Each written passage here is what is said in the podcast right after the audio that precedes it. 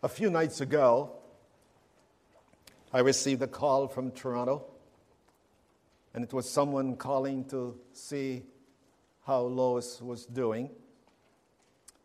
And uh, the person was with me, and before too long, the conversation came around to her daughter.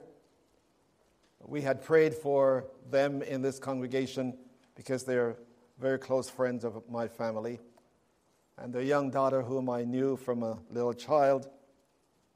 Her husband had a massive stroke, and they had to crack his skull and go in. It was just a nasty thing. And the conversation went on to what was happening, and then she said to me, The only difficult part of this situation with which I am dealing is with the mother in law the mother in law. Now, I wasn't brought up in a culture that made fun of mother in laws. I, I, learned that when I moved to Canada. Hmm. and I've heard it in other places. Mother in law jokes can be heard even from pulpits, and you won't hear it from this one, I can tell you that right now. For no other reason than I had a wonderful mother in law, and so did my wife.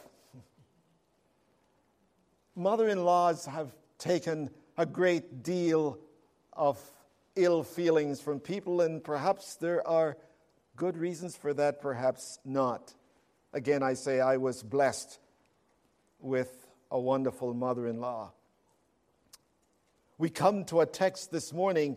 And Luke, I chose this, although the story is found in Matthew and Mark and Luke, Luke is the one who gives it that special touch that the others do not do.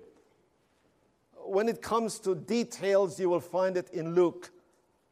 The others will state the fact, but Luke will give us the little nuances that you can come to and, and get an insight into the situation that you would not simply get with the information. You know, Luke was a good man. See, I go, I go home and I, I say to my wife, um, uh, or she comes home, true story. And her roommate, with whom she roomed when she was a teacher in Three Hills, called.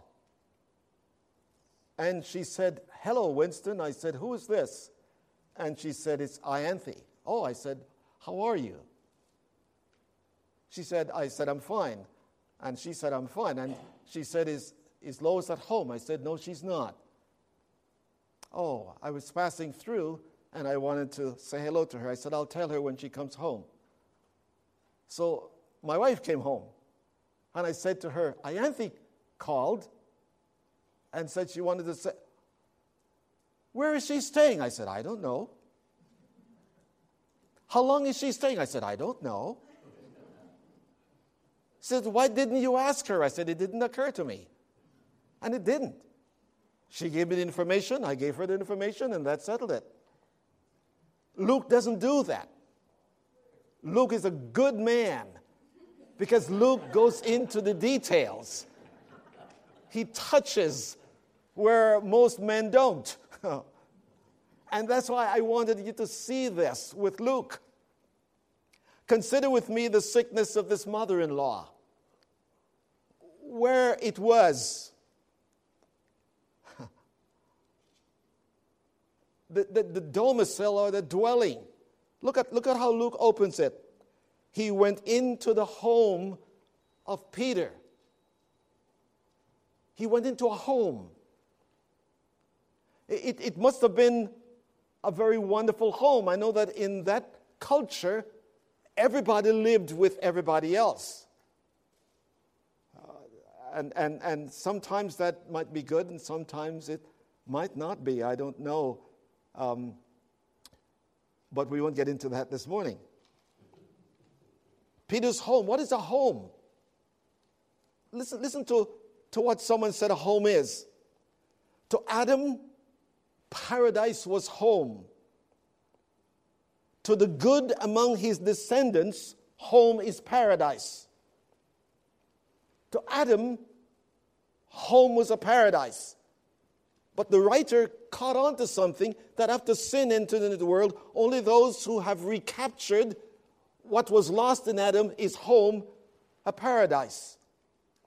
Home, when ruled according to God's word, angels might be asked to stay with us and they would not be out of their element.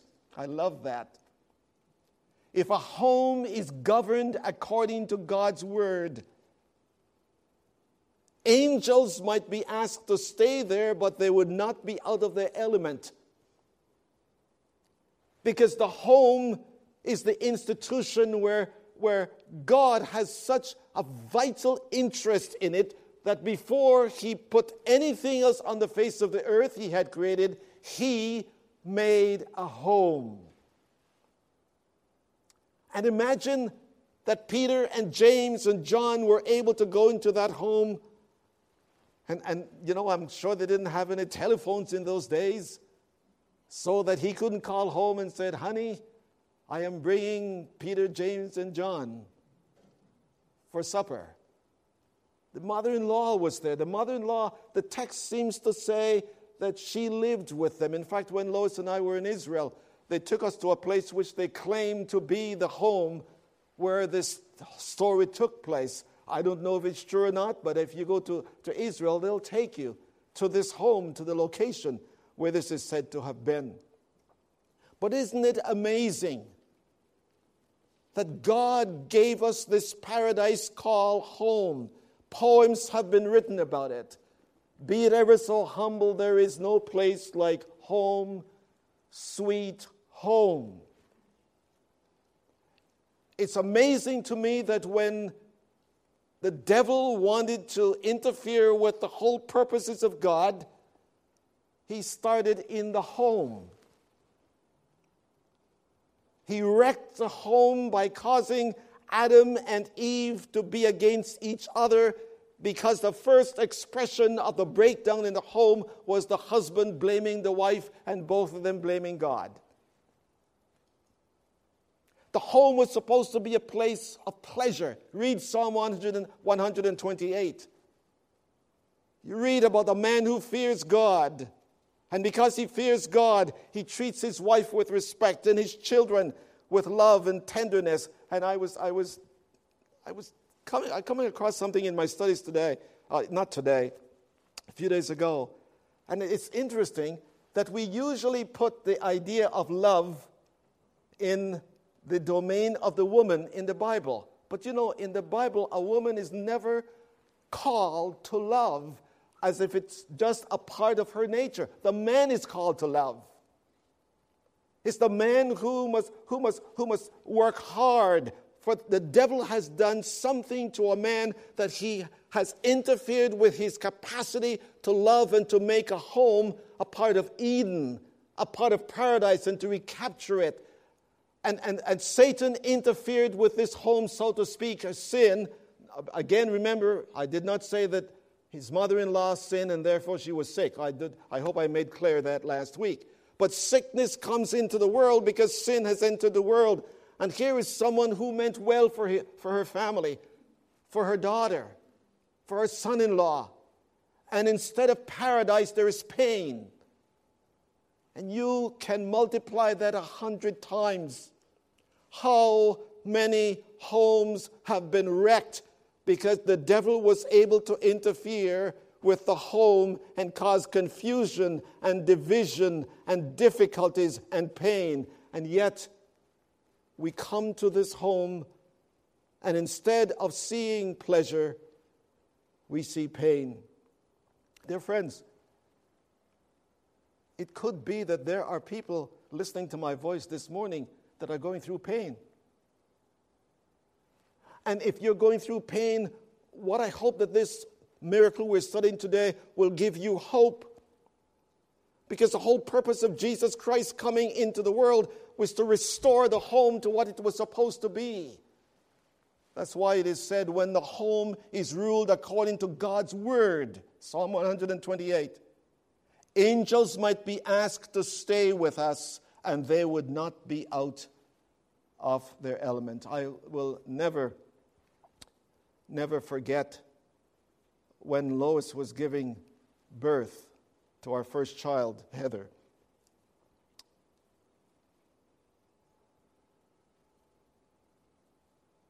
It was early in the morning, and there was myself and Lois, and I was beside my wife reading the Psalms to her as she was going through her pains. And, and beside, in another room, was a young girl all alone, all alone. And she was going through all the pains, and there was nobody there. There was no one there to be with her. And it came to my mind, we, we shall see in a few minutes, that the worst thing in the world is not to suffer. The worst thing in the world is to suffer alone. That's the worst thing in the world.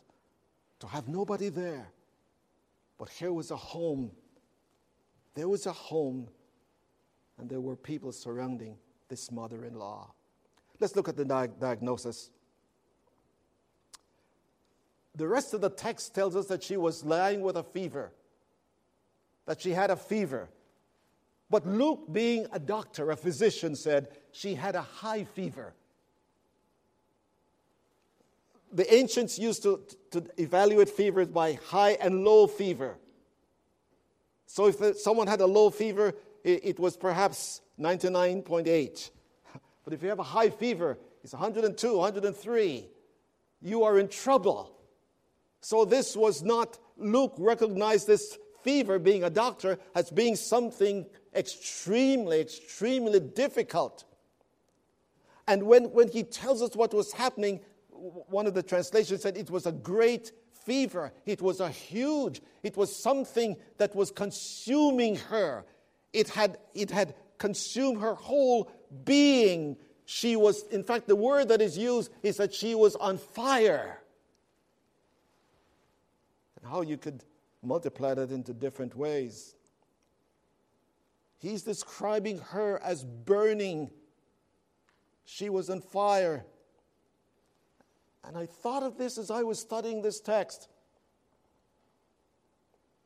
If I understand it correctly, a fever is not the cause of something, a fever is caused by something. So there's something more than just that she has a temperature. Something was interfering with what was going on inside of this mother in law. You know, I, again, I have never seen so, so many, many medical things as the last week being in the hospital room, especially when we were in intensive care in Portland, and all the things in which my wife was hanging, and the, the, the, the nurses doing their, their stuff, and and there was nothing like this in that day. They could check her temperature every two hours. They could check the pulse beat, uh, beat anytime they wanted to. They did not have this. So, what Luke is telling us here that human effort to curb the fever did not exist. Here was a woman who was, who was, who was, who was, uh, as one put it, she, she, was, she was hemmed in by the fever. Everything about her life was described by what was going on in her. Therefore, again, Luke helps us. We see her disability. We see her disability. She was suffering. She was being afflicted. She was held together by the fever. She was arrested by the fever. She was actually camped in to, to suffer mean that, that she was disabled by it. You know, again, if I may, and, and it's fresh in my mind, so that's all I have to go by. You know, as, as I, as I looked at my wife when they brought her into intensive care, and she was on that bed, and I, I, I wasn't looking so much at her face, I was looking at her chest. I don't make sure she was breathing. because she looked like she wasn't. And, and it, it frightened me. It frightened me. But everything everything that was going on at the time, the one thing that they had to pay attention to was to make sure that what they had done to her head was not in any way with infection, dripping. And so, as they came in, every time they came in, they would go there. And then a very interesting thing happened. As, as, as she was there, every time the nurse would come in, she would take her little flashlight and she would shine it in Lois's eyes. And then they would go through, uh, and I keep thinking, you've done it once. Why do you need to do it again? Ah, but they knew what they were doing. They knew what they were doing. And what I'm saying is, is that the care was there, but she was, you know, two days later, or three days, four days later, they asked her, How long have you been um, in, in, in here? And she said, Oh, I don't know. How long were you in intensive care? He said, I don't, I think I was there for a day. I said, You were there for three days. She didn't know. She had no consciousness of it at all. You see, she was captivated by what had happened to her. She was controlled by what had happened to her. She was incapable of responding when the children were there over her bed and with, with me, and uh, she didn't know anything. This fever disabled this woman just as the surgery for a while disabled my wife. we, we were at the doctor on Friday, and he was going over the things with her, and Lois is a little bit annoyed now because she's not getting better as she wants to. And the doctor said to her, Lois, you had major surgery just a week ago. You had major surgery. Then she settled down. I'm glad the doctor told her because if I had told her, I might have to ask for residence in your place or something. I don't know. but she was disabled. And even now, you know, there are certain things we have to do in the house that we didn't do before when the nurse came on Wednesday to check. Said, You've got to change this, change this, change this. And what I want you to see, my friends, is that this fever disabled this mother in law. Let me make an application. There are other kinds of fever that disable the Christian life. There is a, there is a funny story in the Bible. I'm going to read it to you. Listen to it. It's found in Judges chapter 1, verses 5 to 7. When the men of Judah attacked, the Lord gave them victory over the Canaanites and the Perizzites, and they killed 10,000 enemy warriors at the town of Bezek. While at Bezek, they encountered King Adonai Bezek and brought him, and the Canaanites and the Perizzites were defeated.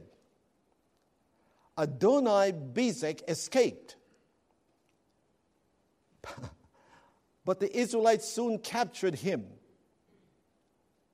and when they captured him, they cut off his thumbs and his big toes.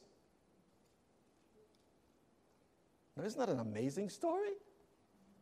They capture the king and they cut off his thumbs and his big toes. I almost burst out laughing when I was reading that. Ah, do you know what that means, friends? Two things they were disabling them. Because, see, in that culture, when you cut off the thumb, the thumbs and the toes, you disgrace an individual. But not only that, you make them incapable of doing certain things. Adonai Bezek was running. They cut off his big toes. He cannot run again. Adonai Bezek was a warrior. They cut off his thumbs, he couldn't hold a weapon again. And there are fevers that we have. Sometimes the fever of hurt that disables us, it makes us incapable of doing what we want to do with life. We are controlled by the experiences that come to us. I, I remember I was, was just starting out And I don't even remember the situation. But this, this minister said to me, God can never use you. And when he said that to me, I, I just went into a, a tailspin. Here is someone making a pronouncement on my life as to what God was going to do. And I was walking, I, I was working Uh, as a common labor, a common labor. I was walking, working at the University of Lethbridge. And I was, it, that thing preoccupied my mind. This fever was intense, if you please. It was disabling me. If, if someone makes a pronouncement like that on my life, I am done for. And God said to my heart, Winston, I didn't say that, someone else did. I didn't say that. And you see, when we are to del- be delivered from the fever that disabled us, whatever that fever might be, we need a miracle because only the power of God can deliver us from the fever that disables us. And how many people are still disabled today in the church? There are people who said, I went to that church and they did this and I'll never go back to church again. I've heard it. I've heard it. And listen, listen, listen to verse 7 of that text. Adonai Bezek said, I once had 70 kings with their thumbs and their big toes cut off, eating scraps under my table. Now God has paid me back for what I did to them. I don't want to, this is not retribution, but what I want you to see that he, this one man, disabled 70 other people, had them eating below their spiritual capacity because they were now disgraced sitting under Adonai Bezek's table. Dear friends, I trust that no one in this room this morning has their thumbs, their spiritual thumbs, and their spiritual toes cut off. You're disabled. Think of certain things that would prevent you from becoming involved in the ministry. Think of certain things that would prevent you from sharing with someone else. Think of thoughts you might be thinking of God right now because you can't understand why God has done this or why God has done that. You might be disabled and you need the miracle that we're going to be talking about. Let me quickly get to the support. The support for the mother in law. We see now, we have seen her sickness, what it has done to her. We have applied it. Look at, look at the support. Look at verse 38. I love this so very much. Then he got up, left the synagogue, and entered Simon's home. Home. Now, Simon's mother in law was suffering from a high fever, and they ask him. Remember what I said before? It is one thing to suffer, but it is something else to suffer alone. And I, I want to, to say, I don't know if we find words, Lois and I find words. Your response, your prayers, your concern for us at this time um, has been more than appreciated beyond what you can ever realize. And I hope that we, we show that. The support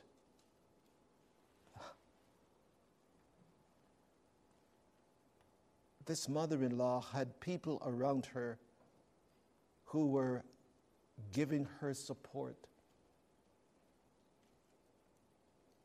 She was not to suffer alone. I want to read a story to you. It's a story of Dr. Robertson McQuilkin. I, wrote, I read it some time ago, but I'm quite sure, that you have forgotten it by now. But just listen to this the care, what care means to people. He was the president of Columbia Bible College. Some years ago, he had to resign his position because his wife Muriel was suffering the advanced stages of Alzheimer's disease. He went to the board and he said to them, My dear wife Muriel has been in failing mental health for eight years. So far, I have been able to carry on the ever growing needs and my leadership of responsibilities at the college. But recently, it has become apparent that Muriel is con- contented most of the times she is with me and almost none of the times that I am away from her. It is not just discontent, she's filled with fear, even terror that she has lost me and always goes in search of me when I leave home. Then she may be full of anger when she cannot find me. So it is clear to me that she needs me now full time. Perhaps it would help you to understand if I share with you what I shared the, with the announcement at the time of my registration. Please listen to this.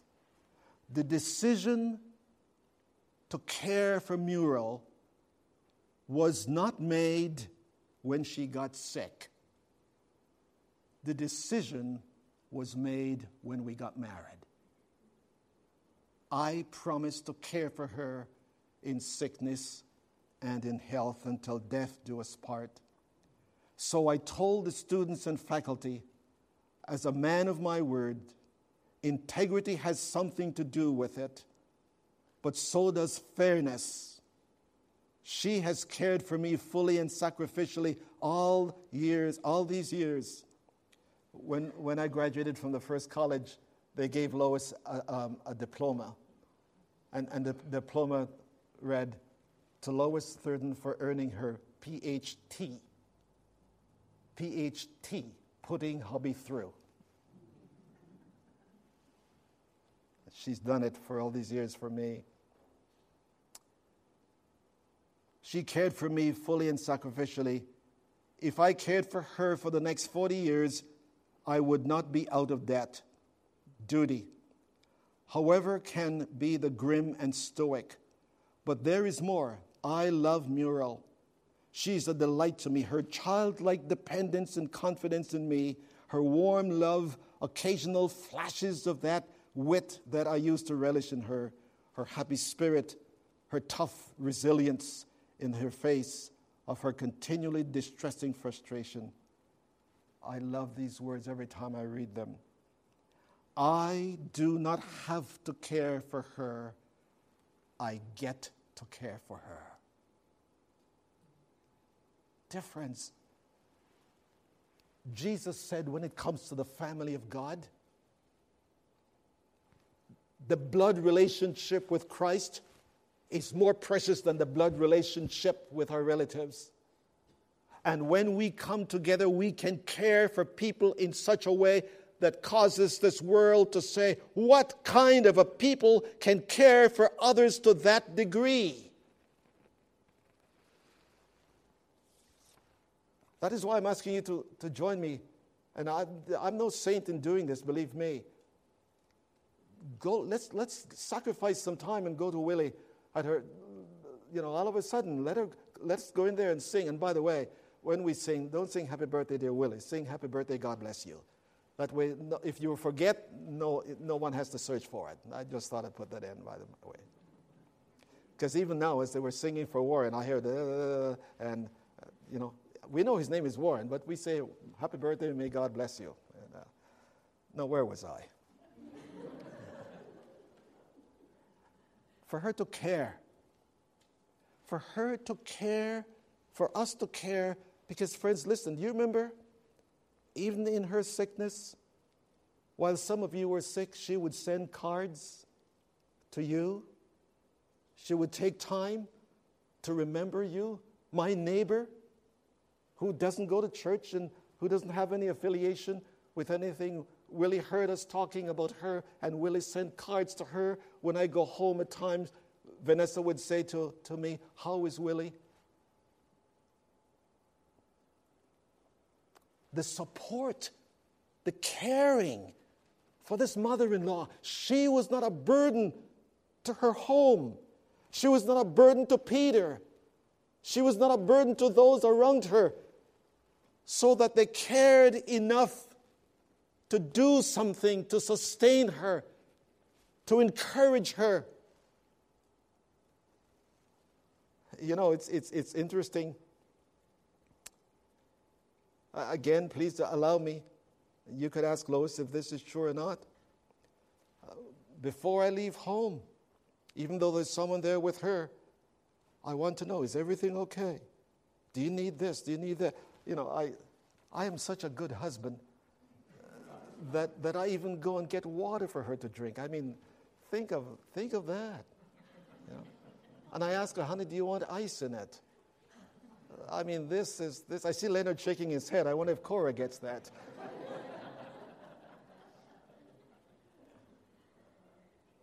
Let me tell you something, friends. Care is a wonderful privilege, but care cost. David was discouraged. And he said, Oh, that I had a drink of water from back in, in Jerusalem. I would love to have a drink of water back from my city. And some of his friends who were with him heard him saying that, and they went and they risked their lives to get David a drink. And they brought it to David, and they said to David, Here, David. And David said, What is that? And they said, We heard you saying that you would love to have a drink of water from back in the city, which you are prohibited from coming to right now. David was touched. You cared enough for me to do that? And David took the water and poured it out, not in ingratitude, but as a sacrifice to the Lord. He was saying, Lord, if these were willing to make a sacrifice for me, I am going to sacrifice my thirst to you. And he poured the, off, the water as an offering to God. Sometimes we have to risk our lives to care for others. And perhaps that's one reason we don't. Proverbs 17 17 says that brothers and sisters are born for adversities. Well, let me quickly bring this to a close. I want you to see not only that there was the care for her condition, but I want you to see their conviction. Their conviction. They besought him on her behalf. The word besought is an old English word to say they prayed. They went to God, they went to Jesus, they said to him, they told him about it. And here is this posture of prayer where we take to God in the closet of our homes where we pray. And, and, and we take to God. I often think of it this way. You know, one of the things I try, and I try to do it, and I encourage you to do it, when you get prayer requests on, on the, the, the, the, the internet, my friends, someone has asked us to care enough to pray for them, and we ought to. Someone feels if, if my church is praying, I can face this. If the people of God are, are taking me to God, I can face this. So, so here is this mother in law burning up, arrested by her fever. And there are a, a, a, a, group of helpless people. They're there, but they can't do anything about it. And they ask Jesus.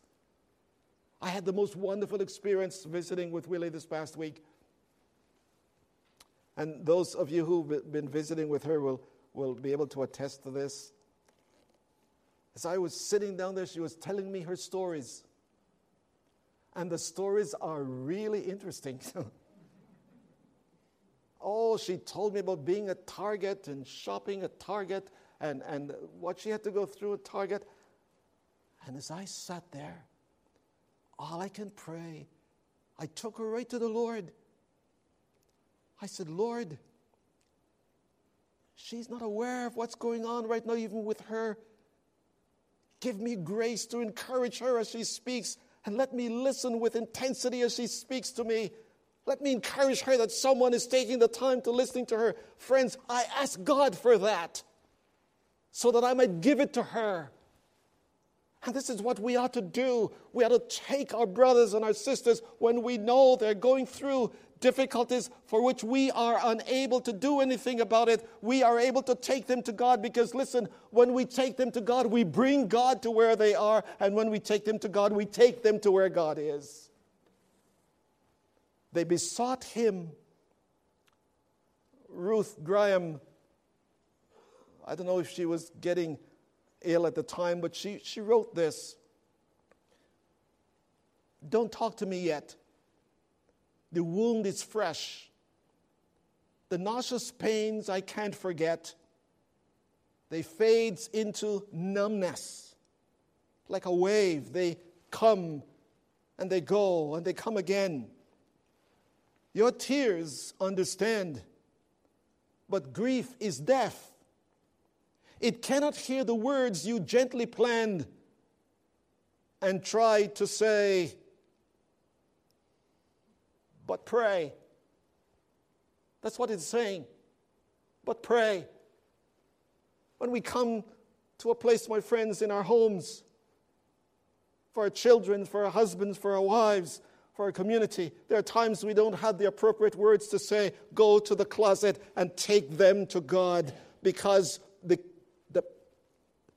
I think the highest care we can give, apart from what we know we can give, but the highest care when everything is out of our hands is to be able to take those who are suffering with a fever and take them to God in prayer.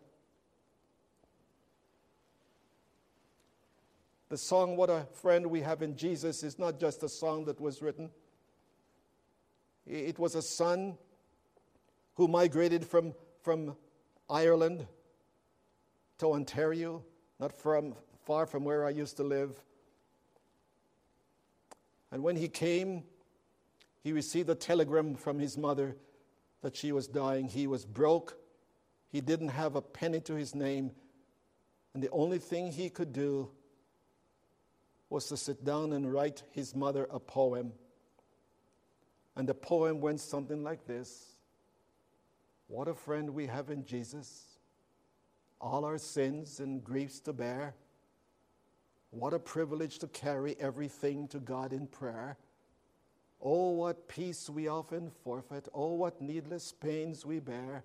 All because we do not carry everything to God in prayer. The conviction about her condition it's, I can't do anything about your fever, but I know someone who can. And they ask Jesus. That's why we sang this song this morning Come to Jesus, and we'll end the service with Give Me Jesus. Let me quickly get to the Savior and the mother in law. Look at verse 39. And, and, and this is a beautiful setting. This is what Luke does and standing over her, Jesus himself drew near. And my friends, it's a wonderful thing when Jesus comes to us, when we pray and we take others, Jesus is near. That's not just some psychological thing, that's a reality. He promised it. And he bent over her, and Mark says he took her hand and he rebuked the fever. Now, I want you to understand something. I said before that a fever is not the cause of something, it's the result of something. And when Jesus, when Jesus rebuked that fever, he went to the very source of where it was coming from. Only he has the power to create that kind of a miracle. No one else can. uh, in the room at OHSU on, on, on Friday, Lois asked the doctor a question. I don't remember what it was, but and I was glad to hear his answer. I don't know. I don't know. There are some questions, my friends, that the physician only knows that certain things happen, but he can't explain it. She can't explain it. But when you and I have confidence in God, we have one who is able to do exceeding abundantly far above what we're able to ask or think. And I want you to understand something. Please note now When Jesus rebuked the fever, it doesn't say anything about exorcising a demon because that fever was not caused by a demon. It was caused by simply the fact that she's in a fallen world. So it has nothing to do with it. So we don't have that. A.W. Tozer wrote very, very wisely. Listen to this. The thing the devil fears most of all is not necessarily the believer's prayer. I used to hear that, and it might be true to some extent. We used to say in college that the devil trembles when he sees the weakest saint in prayer. That might be true, but listen to what Tozer said. The thing the devil fears more, most is not the believer's prayer, but the presence of the believer's God.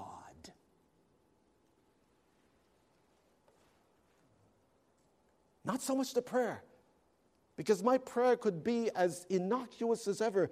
But when God by faith comes in, my friends, nothing, no matter what the cause is, can, can stand his presence. When the presence of Jesus stood before the grave of Lazarus, even death could not stop Christ from bringing him back to life. That's the power of the God we serve. So here's a mother in law with the presence of Jesus released. And very cl- rapidly, look, look, let's look at the response. And, and this is how we know that he, he touched everything having to do with that fever. Luke says she, she rose and started to wait on them. Mark says she rose and she started to wait on them. The word there is that she rose immediately. She didn't go through any kind of, of, of exercise. She got up immediately and she started to minister to them. Great word. Great word. We get our word deacon from that word. You know what it means? That as soon as she was released from the fever, she saw her life as being in use for the purpose of God. She started to serve. The, the, the, miracle, my friends, like Isaiah chapter 6, when he says, Woe is me. And when God cleansed him and he heard, Who will go for us? Isaiah said, Here am I.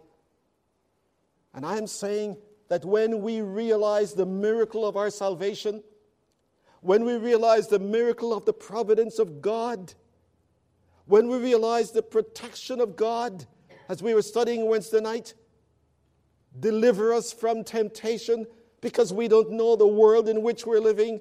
When you go out and come back home and you are safe from dangers and, and, and, and seen and unseen, my friends, you don't know what Jesus has done for you in that day. You have no idea. And so, our response to the miracle of Jesus in our lives should be that we want to serve Him. I have no other choice. I love my Lord. What He's done for me, I want to return in service to Him. As soon as she was free from the debilitating fever, she wanted to serve Him.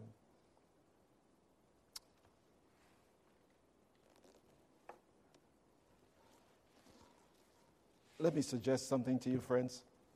In closing, this is not how I plan to close, but this is where I will close.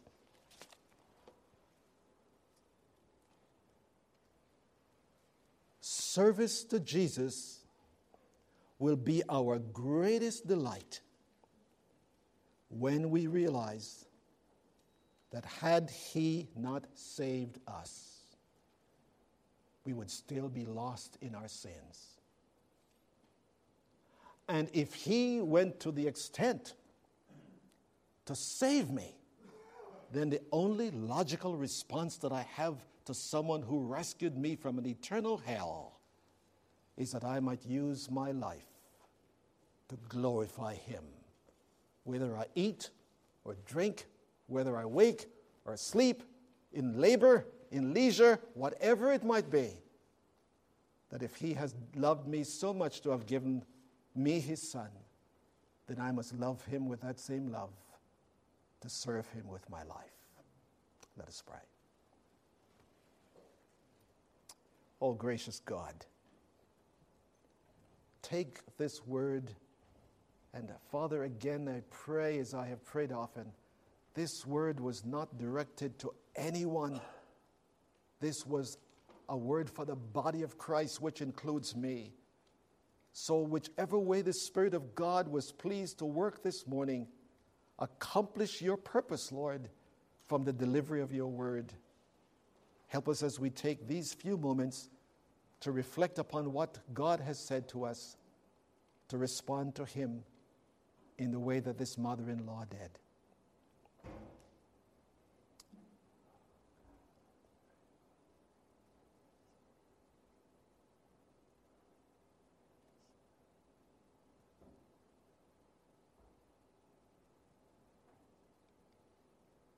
Oh God, may our lives reflect the truth that we have been delivered from our fever to serve Christ and His church.